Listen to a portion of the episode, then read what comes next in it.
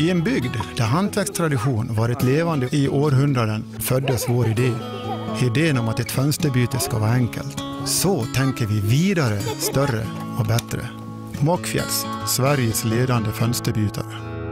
Boka ett kostnadsfritt hembesök på mockfjärds.se.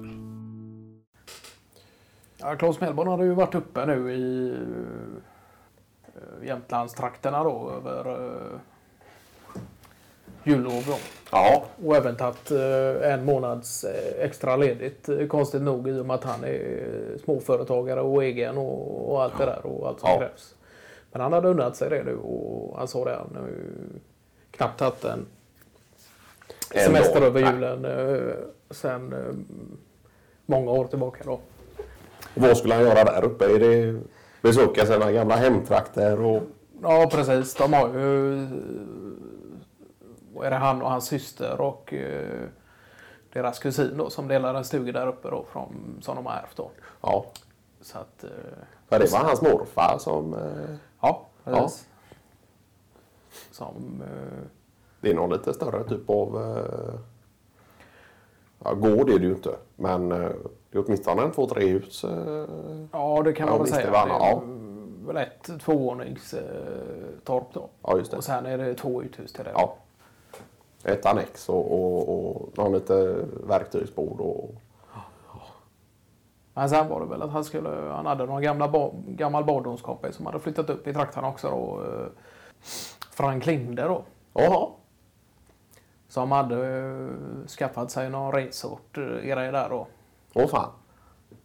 Och för det var inte den kompisen som skulle börja med ekologiskt... Eh, Här då tänker de nog på Martin Fahlén och det var borta i Östersund. Nej, så att det här är ju en annan gammal barndomskompis då kan man säga. Som Ja, egentligen är uppvuxen här nere i trakterna men har flyttat upp på senare år utan någon speciell eh, egen anknytning till stället. Utan eh, Ja, ja. ville komma uppåt och få nya vidder från fjäll och dylikt.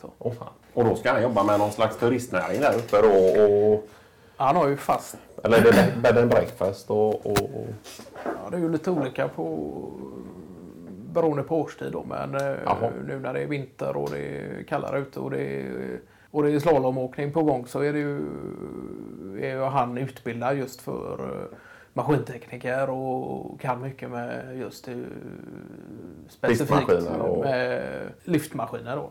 Ja, med liftar och, och även snökanoner och, och Ja precis. Han, om regnet skulle vara framme så...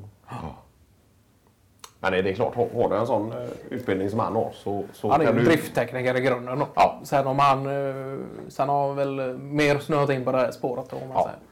Men eh, Nej, men han har jobbat så, som det är i många år och, och, och sådär. Och har, har du det som grund så kan du sätta dig i princip bakom vilken maskin som helst och, och börja ratta i spakarna. Och, ger det en till två timmar så...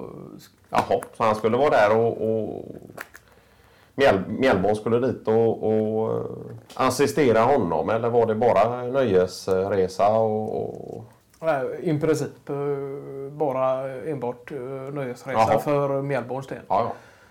Sen skulle han väl och... Sen är ju han intresserad av driftteknik och den biten också då. Så det skulle inte förvåna mig om han hälsar på Frank Linde på hans jobb. Och, och, Men ja. kan man ju se, det är ju nästan liknande grejer.